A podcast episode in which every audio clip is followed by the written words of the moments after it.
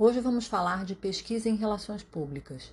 É importante entendermos por que devemos investir em pesquisa na nossa área.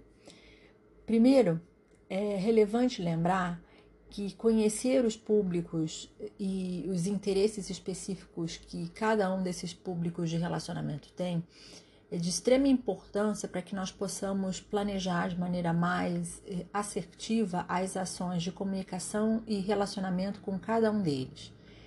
Por isso, a pesquisa serve de ferramenta para o planejamento estratégico, um tipo de pesquisa que chamamos então de formativa ou estratégica, que é utilizada nesse processo de planejamento das ações com esses públicos de relacionamento. Ela é voltada, portanto, para identificar os cenários em que cada um desses públicos se encontram e quais são suas demandas e problemas e, portanto, como a organização vai atuar em cada um desses cenários com cada um desses públicos, auxiliando na determinação dos objetivos e no estabelecimento de uma estratégia comunicacional auxiliando, portanto, a organização uh, nesse trato com os públicos e no desenvolvimento de uma estratégia de comunicação dirigida com cada um deles. Dentre os tipos de pesquisa utilizados em relações públicas que podemos encontrar mais frequentemente estão os estudos de opinião pública e de monitoramento do ambiente. A pesquisa de opinião pública, ela adota a metodologia quantitativa e também é conhecida com o nome de survey. A pesquisa quantitativa, ela examina amostras de população por meio de amostragem probabilística, com a ideia de averiguar uma determinada opinião ou comportamento de um segmento daquela população com base em cálculos estatísticos, para que os seus resultados sejam verificáveis e possam ser considerados como uh, aplicáveis à maior parte dos indivíduos que compõem aquela população. Ou seja, esses resultados podem ser generalizados. A ideia de aplicar uma pesquisa de opinião dentro do cenário de relações públicas é auxiliar na descrição clara de um problema e na compreensão desse problema, das suas causas, e, com isso, ter uma maior assertividade na tomada de decisão.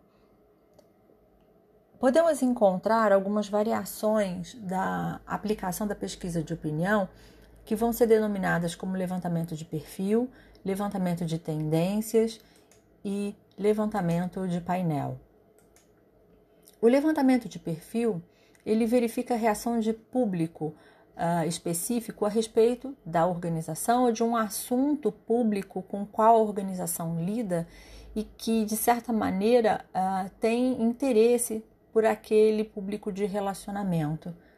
Ela vai auxiliar na identificação da formação daquele público, como que ele está constituído, quem ali dentro é, favorável ou desfavorável à organização, ou mesmo à temática, o assunto público é, de interesse que está sendo investigado, qual o posicionamento dessas pessoas em relação a essa temática.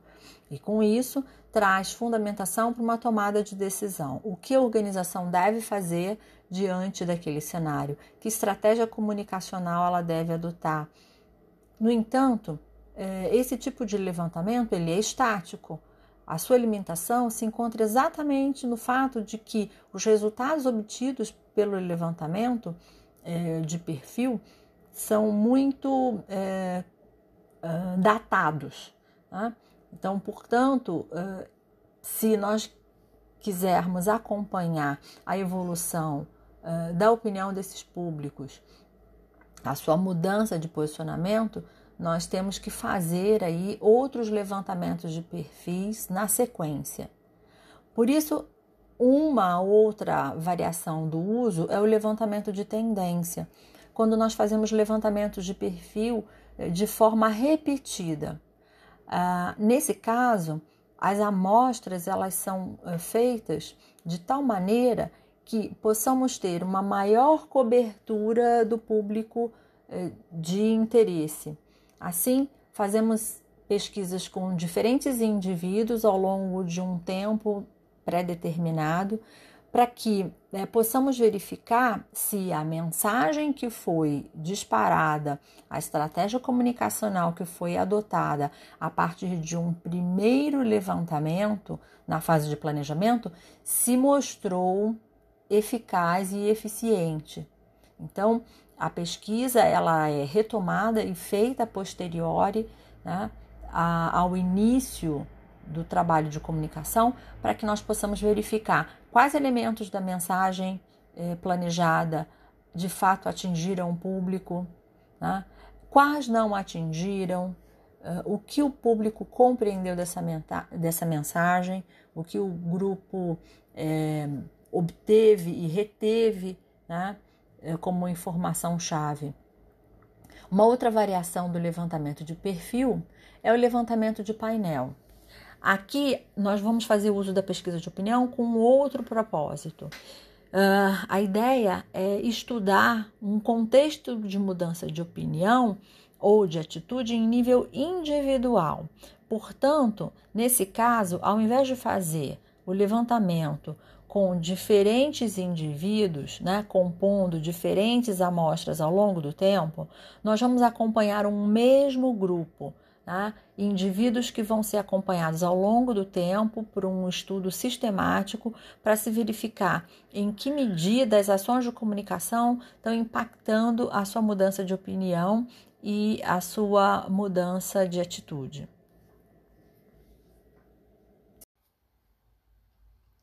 A pesquisa de imagem é uma variação da pesquisa de opinião. Por que, que eu afirmo isso? Porque nós estamos falando de uma pesquisa que vai ser feita com base numa metodologia quantitativa e que vai ter como objeto específico a imagem projetada por uma organização. Nós encontramos na literatura, é, e especificamente nesse caso, eu estou utilizando um referencial que é o, o Cezanne Hill, um, que fala de uma série de metodologias, de técnicas de pesquisa que podem ser aplicadas para a obtenção eh, de insights a respeito dessa imagem e como ela está sendo percebida pelos públicos de interesse.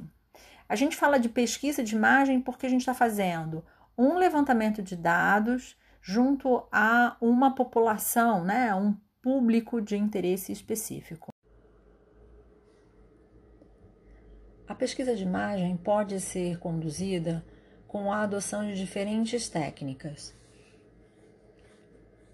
A mais conhecida delas é a que confronta favorabilidade com a familiaridade.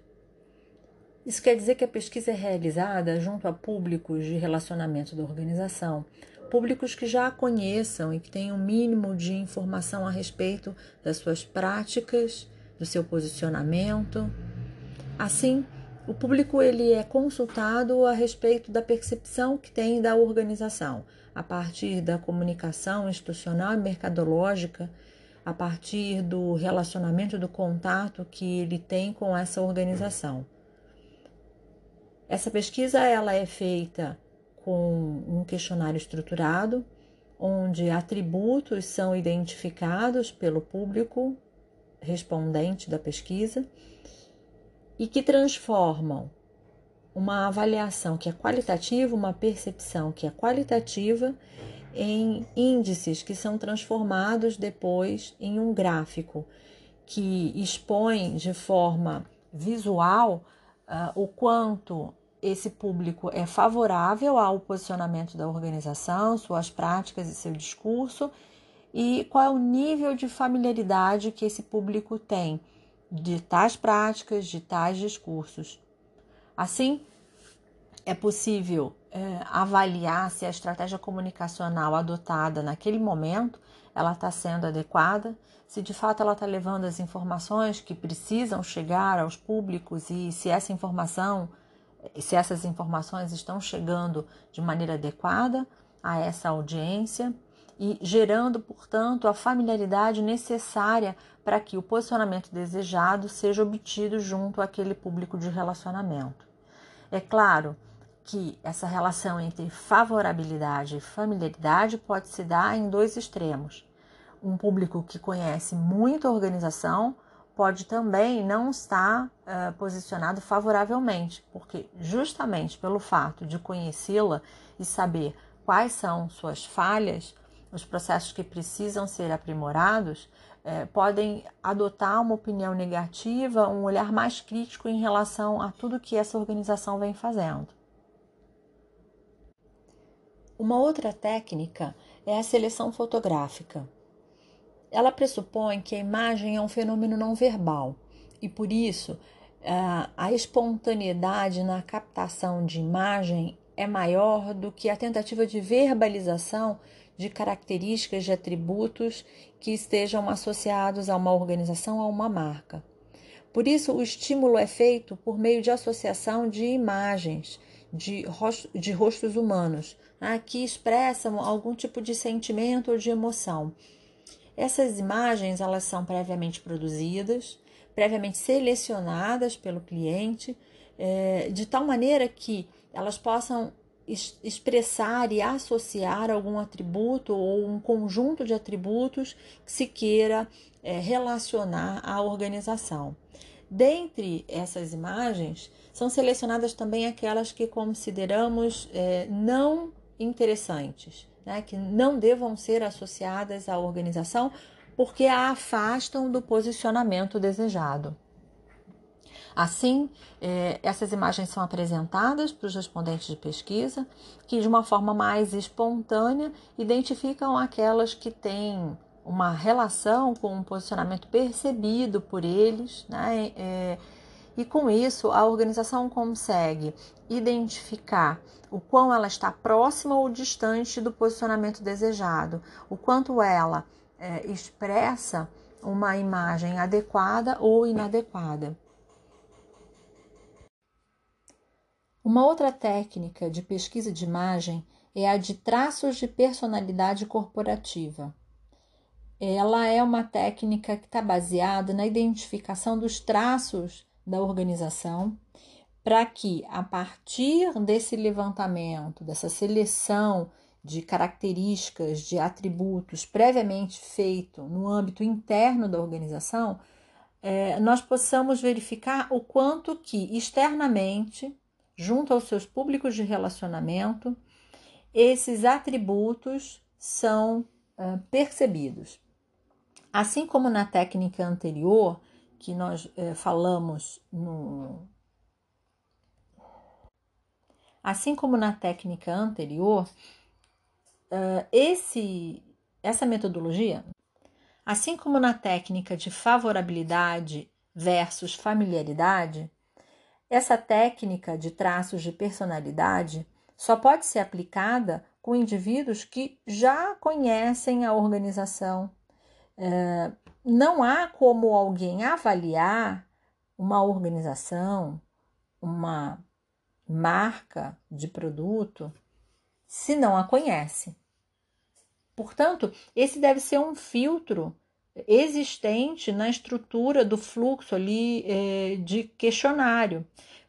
Provavelmente você já tem que colocar logo no início, né, num primeiro bloco de perguntas, se aquele respondente conhece e está familiarizado com a empresa. Quanto tempo se relaciona, é, algo que nos sinalize o quanto ele está capacitado em avaliar é, esses traços e reportar né, quais são aqueles que são preponderantes. O resultado dessa pesquisa vai indicar quais são os atributos que são emergentes e que devem ser, de alguma maneira, trabalhados no posicionamento daquela organização. É óbvio que essa pesquisa também nos traz aqueles atributos que não são desejados e que emergem nesse questionário e que precisam de alguma forma ser é, trabalhados né, é, para que eles sejam dissociados da imagem organizacional, porque eles afastam a organização do posicionamento que ela pretende ter. E o que faz diferença entre pesquisa de imagem e auditoria de imagem? A pesquisa de imagem ela é conduzida junto a um público de relacionamento para verificar como esse público percebe a organização. No caso da auditoria, ela é conduzida com diferentes públicos, ou seja, mais uma pesquisa de imagem é conduzida ao mesmo tempo. Com isso, podemos ter uma visão mais abrangente de como essa organização está sendo percebida no espectro de públicos que ela tem. Nós vamos falar de uma técnica que foi proposta pelo professor Rusto Villafañe. Ele pressupõe que os públicos de relacionamento formam uma imagem é, no seu subconsciente e são é, resultado da, dos inputs que eles selecionam é, no relacionamento que está sendo estabelecido com a organização, é, pela comunicação que essa organização dirige a eles. Para esse autor, a imagem vai possuir duas dimensões: uma dimensão intencional, que é construída por nós, comunicadores de uma organização, quando nós estabelecemos a comunicação institucional dessa organização e estabelecemos um fluxo de comunicação e de relacionamento com esses diversos públicos. Ali, é, colocamos uma série de informações que dizem respeito à identidade da organização e como ela pretende ser vista pelos seus públicos. No entanto, a imagem ela não está restrita a essa dimensão intencional, mais institucional ela também tem uma outra dimensão chamada funcional, que é resultante de todas as ações, de todo o comportamento organizacional, seus sistemas e políticas, de toda a sorte de produtos e serviços que ela dispõe a esses públicos, da maneira com que ela distribui esses produtos, da maneira com que ela atende seus consumidores, seus clientes, da sua solidez financeira. Essa imagem funcional, portanto, também vai servir de input para a construção de imagem no subconsciente dos públicos de relacionamento. É, o autor, então, ele divide a auditoria é, em duas etapas em que se analisa cada uma dessas dimensões de imagem. Ele propõe que sejam atribuídos pesos distintos a cada uma dessas dimensões e que o total de pontos a ser atingido por uma organização seja mil pontos. A distribuição desses pontos entre as diferentes dimensões de imagem vai se dar de maneira customizada. É imprescindível que o auditor ele conheça a organização, ele conheça previamente a estratégia de negócio dessa organização, para que ele, junto com o cliente, possa estabelecer o peso de cada uma dessas dimensões de imagem. É, o autor, então, ele propõe que essas duas dimensões elas sejam subdivididas.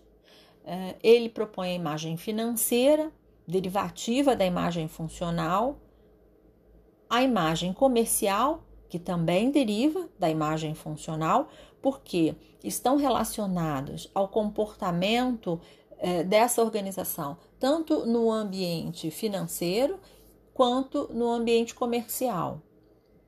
Há uma terceira dimensão variável é, de imagem, que é a imagem pública e que vai ser um derivativo da imagem intencional, dessa imagem que a organização constrói intencionalmente por meio dos seus esforços de comunicação institucional e que vai impactar todos os públicos de relacionamento externo. Eles recebem aquela informação que pretendemos que eles recebam. No entanto, ele ainda propõe uma quarta dimensão de imagem, que é a imagem interna. Nessa é, dimensão de imagem, não só a comunicação institucional ela é, é considerada, mas também toda sorte de comunicação não oficio, oficial, é, a, a não formal, porque ela é basicamente composta pela percepção que o público interno, que os funcionários têm da organização e vai se é, derivar desse relacionamento que eles têm com a organização, da comunicação que a organização institucionalmente estabelece com eles e da interação que eles têm com outros públicos, tanto na dimensão comercial quanto financeira. A auditoria é organizada, portanto, nessas quatro eh, variações de imagem eh, propostas pelo autor. E com isso eh, são atribuídos instrumentos diferenciados, técnicas diferenciadas para verificar qual é a percepção de cada uma dessas imagens diante de cada um desses públicos. Assim, portanto, é, para verificar a imagem financeira, é importante que se converse com todos os públicos que transitam nesse ambiente de relacionamento financeiro com a organização: acionistas, é, investidores, agentes do mercado financeiro. É claro que a gente fala dessa imagem para aquelas organizações que têm capital aberto. É, isso pode ser adaptado à realidade de organizações que não têm capital aberto ou até mesmo organizações sem fins lucrativos, mas que a dimensão financeira continua existindo numa outra realidade, num outro patamar. É, falemos aqui então da reputação que essa organização tem, da seriedade que ela tem e o quanto que isso pesa, por exemplo, na obtenção de eh, pessoas interessadas em contribuir com essa organização, fazendo doações e, portanto, mantendo a sua saúde financeira. Na dimensão comercial, são outros públicos que vão ser ouvidos, é, todos aqueles que estão na cadeia de negócios, como fornecedores, consumidores, clientes, distribuidores. A imagem interna, como nós já dissemos, ela está focada no público interno, nos funcionários, e a imagem pública ela abarca é, públicos do, do ambiente externo. É, e ali nós temos uma variedade maior de públicos. Nesse caso, é importante então mapear aqueles que têm maior impacto, que são mais relevantes e que devem ser priorizados nesse estudo. A auditoria de comunicação é um processo de investigação, de análise, de monitoramento dos processos comunicacionais de uma organização. Ela tem como propósito determinar a quantidade de informação que eh, circula naquela rede comunicacional e tenta verificar quais são os principais temas, as principais fontes e canais de comunicação, bem como verificar a qualidade desse conteúdo informativo. Tá? É, a auditoria de comunicação ela vai ajudar também na determinação dos fluxos de comunicação e onde eventualmente ocorrem gargalos. Quem está guardando informação e descrever um pouco para gente como que os modelos comportamentais, é, sejam em nível individual, grupal ou mesmo em nível organizacional, acabam interferindo nesses processos de comunicação.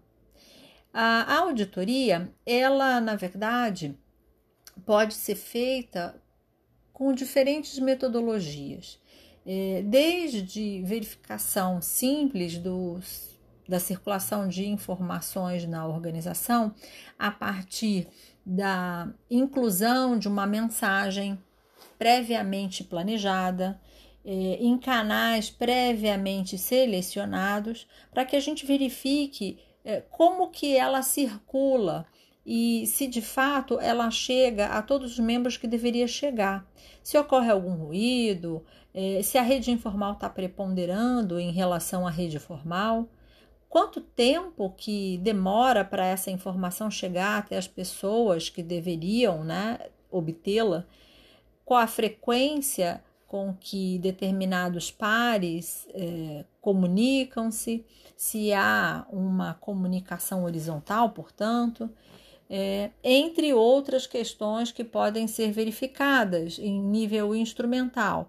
É, que instrumentos são mais utilizados, quais são os mais rápidos, os mais fáceis de usar.